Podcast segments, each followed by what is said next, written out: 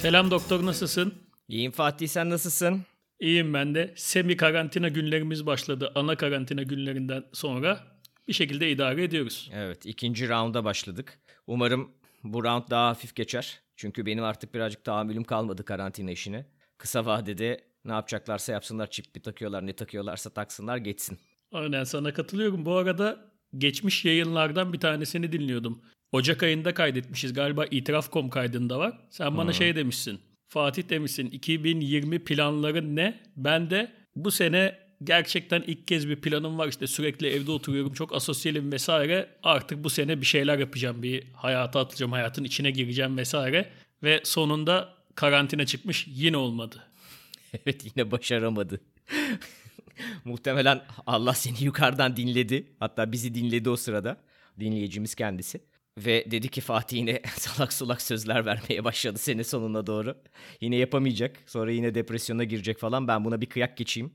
Bu seneyi böyle es geçelim. Hiç yapamasın. Kimse yapamasın. Herkes Fatih Aker gibi yaşasın dedi. Ve karantina ortamı mı yarattı? Evet. Benim lehime bir hareket yaptı yani. Seni çok seviyor Fatih. Biliyorsun bunu. Evet seviyor biliyorsun. Daha önce de yine bir kayıtta bahsetmiştim. Üniversite yıllarında aşk acısı çektiğim ve çaresiz olduğum bir gece bana gelip sesiyle yardımcı olmuştu. Ve ben hatırlıyorsan o zaman da yine inanmamayı tercih etmiştim. Evet. Tercihen ateist. Premium ateist. İkinci kere geliyor. Yine inanmıyorum. Ve diyorum ki sal beni. Çünkü niye sal beni? Ben zaten iyi yaşıyorum ya. Yani ben insan öldürmüyorum, hırsızlık yapmıyorum, kötü bir şey yapmıyorum. İyiyim ben yani. Sen başkalarıyla uğraş. O değerli vaktini başka şekillerle harca. Ben güzelim yani. Bir benim ne var? Alkol. Yani onu da a- Yani. Allah affetsin yani. Olur o kadar artık. Her kulun bir hatası olabilir yani. Peki sana şöyle bir teklifle gelse mesela işte evde oturuyorsun yine boş boş. Sıkıntılısın falan. İniyor hemen aşağı yanına. Fatih'cim hemen geldim. Sıkıntılıymışsın. Diyor sana şeyi teklif edecek. Diyor ki ben senin bütün problemlerini ortadan kaldıracağım. Ekstra bonus olarak da hayatının sonuna 15 yıl ekliyorum. Sağlıklı ama böyle problemsiz. 15 yıl temiz 15 yıl. Tek, tek istediğim senden bana inanman. Derim bana bunlarla gel. Üçüncü gelişin bu sefer doğru bir şekilde geldin. Şey yani başımı bile kapatırım. hani lazımsa sıkıntı yok. 15 sene sağlıklı bütün problemler bitiyor. Güzel teklif. Şey bu. Godfather'da bir şey vardı ya teklif. Asla reddedemeyeceğim bir teklifle geliyorum sana. Evet. evet Neydi evet. o? An offer he can't refuse. Yani böyle bir teklifi kimse reddedemez. Evet. Bu arada An Offer He Can't Refuse'un İtalyancası ne? Yani filmdeki nasıl dendiğini bilmiyorum. İtalyanca tercüme edersek una offerta che non può rifiutare. Vay ıslandım. İşte bak böyle arada bir yap bu İtalyancaları ya. Yapayım mı? Şey, Yap, yap. şarkı falan da söyleyeyim. Sana Godfather'ın şarkısını söyleyeyim mi? Ha, biliyor musun? Yani Godfather'ın işte o meşhur melodisi var ya onun üzerine bir tane şarkı yazılmış. E, tamam söyle. Söyleyeyim mi? Bekle konsantre olayım. Parla più piano e nessuno sentirà. Il nostro amore lo viviamo io e te. Nessuno sa la verità. Neppure il cielo che ci guarda da lassù. Insieme a te io resterò, amore mio, sempre così. Parla più piano, vieni qui vicino a me. Voglio sentire gli occhi miei dentro di te. Nessuno sa la verità. Un grande amore mai più grande esisterà. Beğendin mi? Hani Türk dizileri var ya dakika doldurmak için klip yapıyorlar böyle iki kişi bakışıyor. Bir daha söyleyeyim mi? iki kişi bakışıyor 10 dakika müzik şu an. Biz de podcast'te biraz şey dönemimizdeyiz. Yeni konu bulamıyoruz, konuşacak bir şey bulamıyoruz falan. Artık her bölüm sen bir tane şarkı söyle. 3 dakika. şey yapalım. Yemek tarifi falan verelim arada. Bu arada geçen gün hatta geçen gün değil 2 ay önce Queen's Gambit'i izledim. Bu Netflix'in satranç dizisi. İlk 3 bölüm çok sevdim yani. bilenler biliyordur zaten. İşte yetimhanede bir kız birisinin satranç oynadığını görüyor. Ondan öğreniyor ve aslında inanılmaz bir deha varmış içinde. İşte oradan herkesi yenmeye başlıyor. Dünya şampiyonluğuna doğru giden yol. İlk 3 bölüm inanılmaz sevdim ama ben şey zannediyordum. Hikaye gerçek zannediyordum. Sonra araştırayım dedim bakayım hani acaba diziye birebir mi yapmışlar işte neleri değiştirmişler vesaire. Asıl hayat hikayesini merak ettim yani kızın. Baktım öyle bir hayat hikayesi yokmuş yani dümdüz kurguymuş diziye bir soğudum. Çünkü hani bazı hikayeler vardır ya gerçekse çok etkileyicidir. Gerçek değilse Evet. eh iştedir. Ondan sonra bir hafif soğudum diziden ama satranç manyağı oldum ben de. Yani o günden beri deli gibi satranç oynuyorum. Fark ettim. Sürekli bir satranç sevdasıyla günlerini harcıyorsun. Evet yani ya satranç oynuyorum ya da satranç dersi videosu izliyorum gibi bir pozisyondayım şu an. şey, e, performansın nasıl bu aralar? Yani ben dahi değilmişim onu aldım. Çünkü ilk bir o motivasyonla başladım. Acaba ben de oradaki kız gibi miyim? Çünkü ben de hiç bilmiyorum. Hayatımda satrançla en ufak bir alakam olmadı. Yani at nereye gider, vezir nereye gider onu bile bilmiyordum. Ama bende hiçbir dahilik yokmuş. Aksine e, bayağı bir egom darmadağın olmuş durumda. Gelen yeniyor, geçen yeniyor gibi bir pozisyondayım. Şöyle maçların ortasında şöyle tavana bakıp acaba satranç tahtası oluşuyor mu diye kontrol ediyor musun? İçiyorum falan arada bir alkolle bakıyorum yok hiç yok. Alkolle daha da kötü oluyor. Bende öyle bir etki yaratmadı. Ama işte deli gibi satranç araştırmaya başladım. Yani satranç hakkında her şeyi okuyorum vesaire. Şeyi merak ettim. Biliyorsun işte bizdeki vezir orijinalde yani e, yurt dışında, yurt dışı derken atıyorum İngiltere'de queen yani kraliçe. Aa dedim biz dedim işte yine seksistlik yapmışız. Kraliçe de biliyorsun yani queen satrançtaki her yere gidebilen en güçlü taş. Dedim Evet. işte biz bunu Türkçe'ye çevirirken doğulular olarak hani bir kadının böyle bir gücü olamaz öyle her yere falan gidemez. Biz bunu bari vezir yapalım deyip bir seksistlik yapmışız diye düşündüm. Dedim bu nasıl geçmiş falan diye bir araştırayım dedim ve tam tersi çıktı. Aksine satrançta orijinal olan vezirmiş. Yabancılar yani Avrupalılar daha doğrusu bunu Queen'e çevirmişler. Zaten satranç bir Hint oyunu değil mi? Hi- Hint e, Hindistan'da ilk keşfedilmiş yani tarihin milattan önce bilmem kaç bin yılında. şöyle bir rivayet var. Bir Hint şahı vezirine diyor ki bizim çocuklara savaş öğretmek için, savaş stratejileri öğretmek için bir oyun yap. Oradan şey yapsınlar bunlar. O oyunda iyi oynarlarsa ileride hani savaşta da iyi stratejiler kurarlar. Zaten bütün satrancın taşları da bir savaşla ilgili işte. Şah var, bütün amaç şahı korumak. Veziri var güçlü. Fil var. Bu arada bizdeki fil yine yabancılarda yani Avrupalılarda bishop yani psikopos Evet. gibi gibi işte kale vesaire bilmem ne hepsi aslında bir savaş taktikleri öğrenmeye e, yetecek bir şey. Ayrıca zaten e, batıya uyarlanmasında e, vezir yani batıya gittiğinde işte queen olan, kraliçe olan taş hareketleri de değişiyor. Çok daha kuvvetli bir hareket oluyor. Aslında ilk versiyonunda yani orijinal versiyonunda Hint versiyonunda vezir sadece çaprazlara tek hamle yapabilen bir taş. O kadar kuvvetli bir taş bile değil. Yani yine önemli bir taş da hani çünkü çaprazlara doğru gidebiliyor ama kendi içerisinde diğer taşlara göre o, o kadar büyük bir fark yok şimdiki oyundaki gibi. Evet Avrupa'ya gittiğinde adıyla birlikte etkisi de değişmiş. Çok güçlü bir taş olmuş. Aslında buradan şeyi de anlıyoruz. Sadece o oyun üzerinden bile şunu anlayabiliriz ki demek ki Avrupa'ya satranç geldiği zaman kraliçeler yönetimde çok güçlülermiş ki taşın gücünü arttırmışlar ve adını kraliçe koymuşlar. ya da hiç güçlü değillermiş yine de. Sadece pozitif ayrımcılık olsun diye. Tamam işte hani size de bak en güçlü taşı verdik dediler. Evet belki kral şey dedi king yani şah.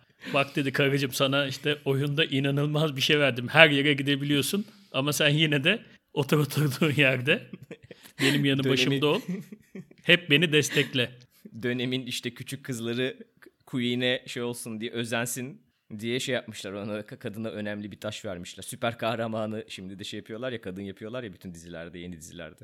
Onun gibi bir hareket olmuş ama pek başarılı olmamış o dönemde. Evet sanki pek tutmamış. Sembolik kalmış yani. Evet bu arada sen tabii satranç yani Google'ı açıp satranç enter'a basıp 7 milyar sonucu okumaya başlamışsındır zaten de ben de bu vesileyle sana şeyi anlatayım. Gerçi biliyorsundur işte eee, tavlanın nasıl icat edildiğinin hikayesini anlatayım. Süper bir hikaye. İnanılmaz kolpa bir hikaye ama çok iyi bir hikaye. Zaten kolpa bir hikaye olduğu için çok iyi bir hikaye. Hikaye şöyle. Zamanında Hint Şahı Pers Şahı'na bir tane hediye göndermeye karar verir ve sözcüsüyle birlikte bir tane kutu gönderir. Kutunun içerisinde şey çıkıyor. Bir tane e, Persçe kutuyu açtığında işte bir oyun çıkıyor ve içinde şey var. E, satranç tahtası. Bir tane de kullanım kılavuzu gibi bir tane bilmece çıkıyor bir kağıt üzerinde. Bilmecenin üzerinde e, kim daha çok düşünür, kim daha çok bilir, kim daha çok ileriyi görür. Hayatta her zaman o kazanır. İşte hayat budur diye bir yazı var. Ve bu yazıdan yola çıkarak Perşia'nın aslında oyunu çöz oyunu çözmeye davet ediyor. Bir ufak şakacıklar yapıyor yani böyle.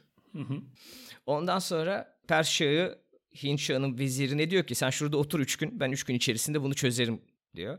Başlıyorlar o şeyini düşünmeye falan filan ama hani Perşia'nın etrafında bunu çözen birisi çıkamıyor. En sonunda kendi vezirini çağırıyor Perşia'yı. Sen bunu bir çöz diyor.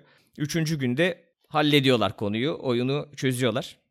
Bu sefer Perşia'ya diyor sen bir tane oyun hazırla. Biz de karşılıklı olarak bunu gönderelim. Yine biz de ona bir tane bilmece yapalım. Buna karşılık olarak kendi veziri e, tavlayı icat ediyor. Ve o da bir tane not koyuyor içerisine. Evet diyor. Kim daha çok düşünür, kim daha çok ileriyi görür, kim daha çok bilir. Hayatta her zaman o kazanır ama hayat aynı zamanda da birazcık şanstır diyor. Ve zar unsurunu ekliyor. Şansı temsil eden zar unsurunu ekliyor oyun içerisine. Ve ne oluyor? Hint Şahı oyunun kurallarını çözemiyor. Çözemiyor mu? Çözemiyor. Neden? İşte öyle hikaye hikaye bu çözememiş ya. Sonra anlatmıştır herhalde. Nasıl benim okuduğum da. yerlerde o kısmı yoktu. Evet çözemiyor zaten ben de hani bu bu versiyonunu okuduğumda şunu düşündüm. Senle zaten hani bunun muhabbetini daha önce yapmıştık sen o versiyonu hatırla şunu düşün. Gerçekten bana da iki tane oyun gelse aslında satrançı daha rahat çözerim gibi geliyor. Daha rahat çözerim derken olayın hani e, stratejilerini, taktiklerini, açılışları, açışları bu kombinasyonu düşünmek tabii ki de çok daha büyük matematik var içerisinde ama aslında baktığında bir tanesinde karşılıklı duran iki tane şey var işte. Ordu gibi bir şey var. İleri geri yapıyorsun. En kötü yapacağın şey ne olur? Atı yanlış oynarsın. Tavlada hiçbir şey anlamam mümkün değil. Dizilişine kadar her şey saçma sapan yani. Evet enteresanmış. Yani şey e, karşı tarafın çözemediği bilgisi enteresanmış ama tabii o yalan da olabilir. Bana kalırsa da şeydir yani Hint şahı oyunu alıp şey demiştir. Bu ne hani çözmeye bile çalışmamıştık. Biz adama inanılmaz bir evet, oyun evet. gönderdik. İnanılmaz komplike. Herif bize dalga geçer gibi bir şey göndermiş. Ayıp olmasın diye şey demiştir. Çok güzel oyun çözemedim hala. Hani oynayamadım falan. Vaktim Helal olmadı. olsun kanka. evet bu arada şöyle de bir şey var. Biraz önce şey diyorduk ya. E, vezirin işte Avrupa'daki e, o geçişinde kraliçe olması falan filan. Kendi Hı-hı. içerisinde şöyle de bir onları konuşurken aklıma şöyle bir tespit geldi. Aslında kral yani kral oradaki king buradaki şah aslında en zayıf taşlardan bir tanesi.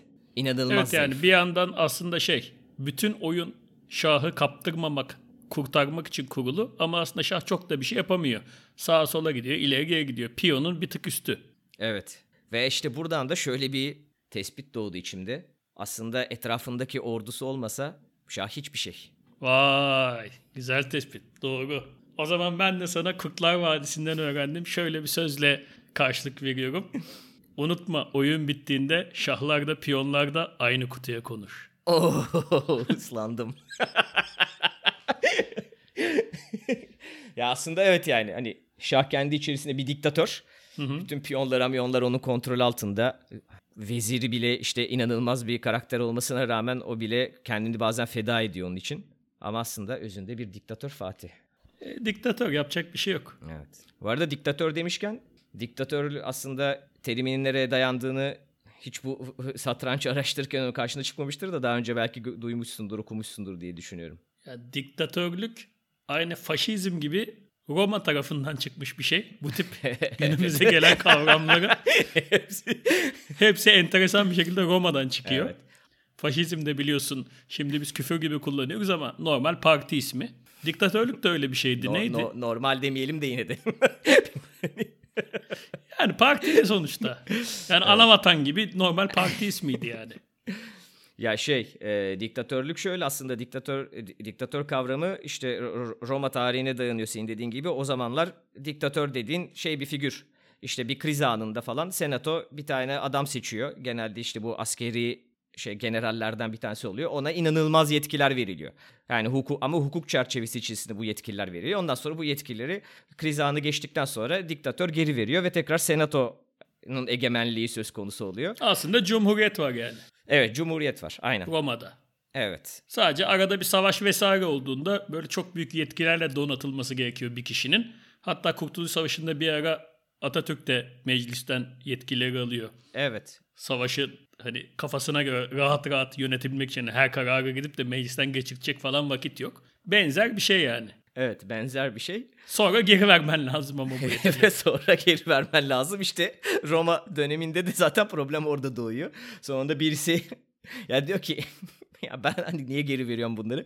Ben sonsuza tekin şey diktatör olayım diyor. Bunu yapan da kim? Sezar. Sezar. Sezar ama işte sonu ne oluyor peki Sezar'ın? Sen de mi Brutus diyor. Geliyor bir tane Brutus çat diyor hançeri saplıyor. Bu arada madem sen bir hikaye anlattın ben de Brutus'la ilgili bir hikaye anlatayım. Brutus tarihte hakkı yenmiş bir insan evladı. Yani şu an bile şu an bile birisi böyle bir yamuk falan yaptığında böyle bir yakının bir ihanete uğradığında sen de mi Brutus? Gerçi hiç kullanmadım ben de hani. Ama kullansan inanılmaz havalı olmaz mı Fatih? Evet, ben genel çünkü senden büyük diyeceğim. Senin ananı bacını gibi bir Sezar olamadığımız için bir salon beyefendisi olamadığımız için o şekilde tepkiler veremiyoruz. Ama yani bugün bile günümüzde bile hala hainliğin adı Brutus ismiyle Evet. eş anlamlı gibi bir şey olmuş. Ama aslında biraz tarihi okursanız e, bu konu o kadar da net değil yani. Küçük bir detay söyleyeyim. Bir zaten şöyle bir şey var yani. Sezar da diktatör. Yani hançerlediği adam da dünyanın hani namazında niyazında hacca gitmiş. e, Beş vakit namazını kılan on numara bir adam değil. Diktatör Evet. yani. O- onu kesiyor, bunu biçiyor. Ama onu da geçtim. Buradaki asıl önemli nüans, tarihte bu biraz atlanıyor bence. Sezar Brutus'un annesiyle cinsel ilişkiye giriyor. Hem de Aa, evet, Vay şerefsiz. evlilik dışı. Evlilik dışı. Olacak iş değil. İnanamadım şu an. Nasıl olur? Çok ayıp.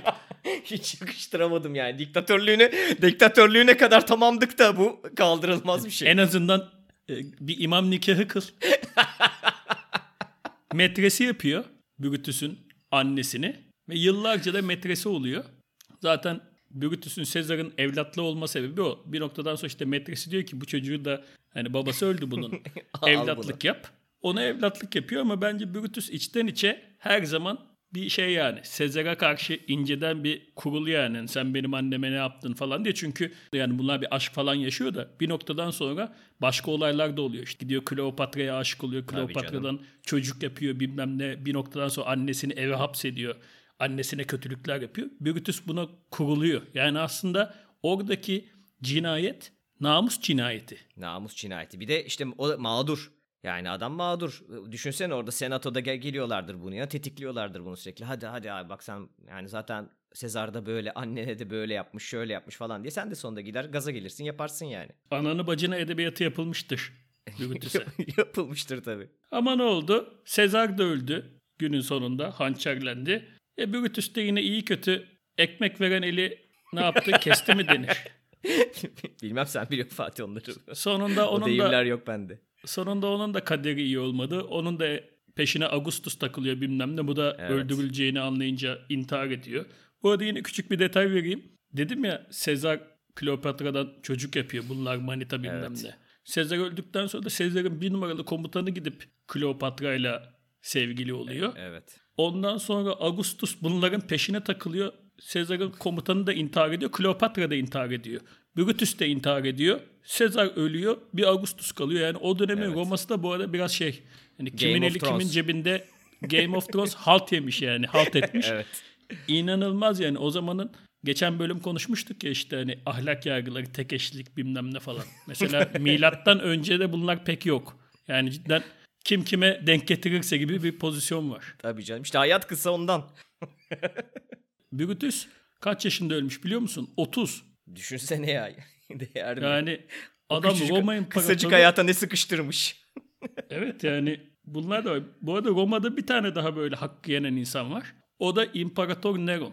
Onun da bu Roma'yı yakma hikayesi tırıvırı. Vallahi tırıvırı. Oku bak yani o tamamen şey magazin. Neron'un Roma'yı falan yaktığı yok. Orada da şöyle İtalya bir şey var. hakkı yenenlerin ülkesi galiba ya. İnanılmaz bir şey. Evet inanılmaz bir hak yiyicilik var Roma'da. İtalya yandığında yani pardon Roma yandığında suçu Neron'a atıyorlar ama Neron'un da bir ton şey yanıyor. Neron'un hiç alakası yok yani konuyla. Kendi bak. malları da yanıyor. Yok bir tek bu değil. Sonra şey falan diyorlar. Hatta ben de böyle, mağdurum. Benim de yandı kardeşim. Senatoya açıklama yapıyor böyle. Yani hem bu bir kanıt. Kendi mallarını da niye yaksın? İkincisi şöyle tablolar falan var işte. Ee, şöyle efsaneler var çünkü. Roma yanarken Neron şey yapıyormuş. Lir çalıp şarkı söylüyormuş diye. Roma yanarken izliyormuş yani yangını o sırada. Evet. Roma yanarken Neron orada bile değilmiş yani. Roma'da Oo. bile değilmiş. Yine alakası yok. Yani yine şey diyor. Ben orada değildim arkadaşım. Hiç alaka. Sanki kendisi gitti. Alev verdi sağ sola. Bir üçüncüsü de bu arada bu dedikoduların çıkma sebebi biraz da şey. Neron biraz deli bir adam. Şey diyormuş. Aslında keşke şu Roma yok olsa da şunu sıfırdan bir yapsak hani çok çirkin diyormuş. Biraz da ihale ondan kalıyor. Hani zaten bu da böyle şeyler aslında. diyordu. Tabii tabii bu arada yandıktan sonra da 10 numara mekan yapmış Roma'yı. Roma bugün Roma olduysa biraz da o yangın sayesinde yani. Ne gökdelenler falan mı yapmış Fatih? Her yere duble yol yapmış. Şöyle bir detay var. Bunun üzerine suç atıyorlar. Neron diyorlar. Sen yaktın burayı diyorlar. O da diyor ki ben yakmadım. Hristiyanlar yaktı diyor. Ama Evet. o da bilmiyor aslında kimin yaktığını. Bu arada yangın kendiliğinden çıkmış. Yangın mumdan çıkmış. Yangın normal çıkmış yani bir tane ocaktan ama baktı ihale buna kalıyor. Bu da demiş ki Hristiyanlar yaktı. O dönem böyle bir Hristiyan grup varmış. Evet. Bunların alayını astırmış. Astırdığı yer neresi? Neresi Fatih? Vatikan. Aa, Günümüzün al sana bilgi. Bugün orası Vatikan. İntikam Neyse bu arada almış. Neron da meraklısına çok okunası bir adam. Mesela Neron imparator olmak istemiyormuş. Annesi bunu zorla imparator yapıyor. Adam aslında ben sanatçıyım diyor. Ama işte imparator oluyor bir şekilde ama yine de bu gaza geliyor. İmparatorken tiyatro oyunu yapıyor. Kralın kızı rolünde kadın kıyafeti giyip sahneye çıkıyor. Millet diyor yani kafayı yedi bu hani hareket hal ve tavırlara bak. Yani milattan şu an bile yapsan düşünsene evet. reis çıkıyor şey oynuyor. Reisin kızı rolünü oynuyor mesela. Olmaz. Ters yani. o bir de bunun milattan önce versiyonunu düşün. Ama yine tabii kimse bir şey diyemiyor. Herif imparator. Bu sonra gaza geliyor ben çok iyi oynadım falan diye. Yunanistan'a falan gidiyor yani. Yunan imparatorluğuna gidiyor. Orada falan tiyatro yarışmalarına katılıyor. Hepsini birincilikle kazanıyor. Çünkü Tabii ki de. imparator yani. herif.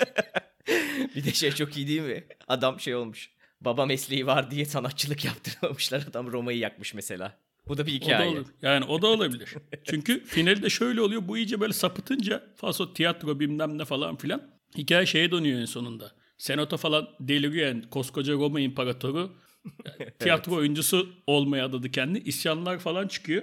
Bunu da ondan isyan edip öldürüyorlar. Yani Nero'nun da ölümü sanat aşkındandır. Hatta o da ölürken o da böyle Sezar gibi onun da ünlü bir sözü vardı. Neydi? Ne büyük bir sanatçı ölüyor mu? Ne? Öyle bir şey. Yani benimle birlikte ne büyük kadar. sanatçı ölüyor diye. Bir de egolar da tavan yani.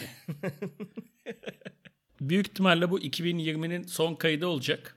Evet. Klasik böyle TRT1 usulü 2021 yılında temennilerimizle kaydı bitirelim. Bu arada çok ciddi bir kayıt oldu. Bilgiseli oldu ama aslında ben biraz da şunun için bilinçli olarak yaptım. Ben birkaç bölümdür şey anlatıyorum işte. Orada altıma sıçtım. Burada bilmem ne oldu falan.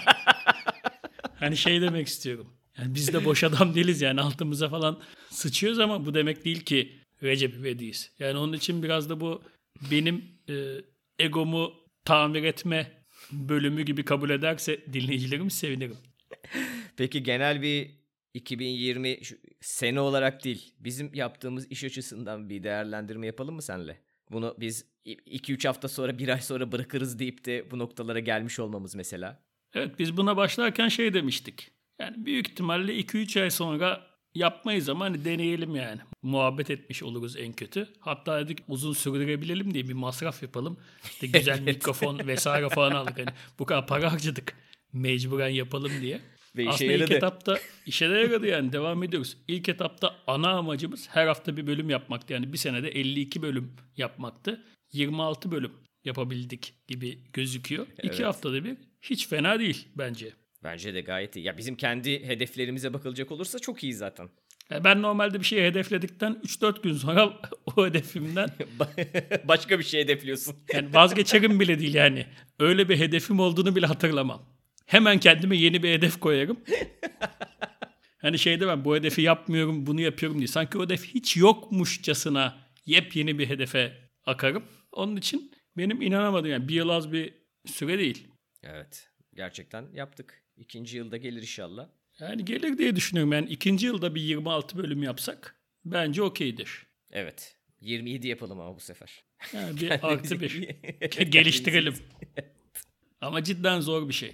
Tabii ya. Yani Konu online falan. yayın yapmak zor bir şey. Yani dinleyicilerin belki hala bilmeyen bir bölümü vardır. Biz doktorla yan yana değiliz. Şu an aslında ben doktoru Skype'tan görüyorum. Kulağımda kulaklık oradan dinliyorum. Yani fiziksel bir enerjimiz yok. Cinsel gerilimimiz azaldığı için iyi bir sonuç çıkamıyor olabilir. E tabii şimdi mesela atıyorum güzel bir espri yaptığında hemen dudaklarına yapışsam senin. Aynen öyle. Oradan alınan motivasyonla belki bu programın kalitesi iki kat artacak. Ama olmuyor yani ne yapalım? Olmuyorsa Olmuyor, da olmuyor. Evet.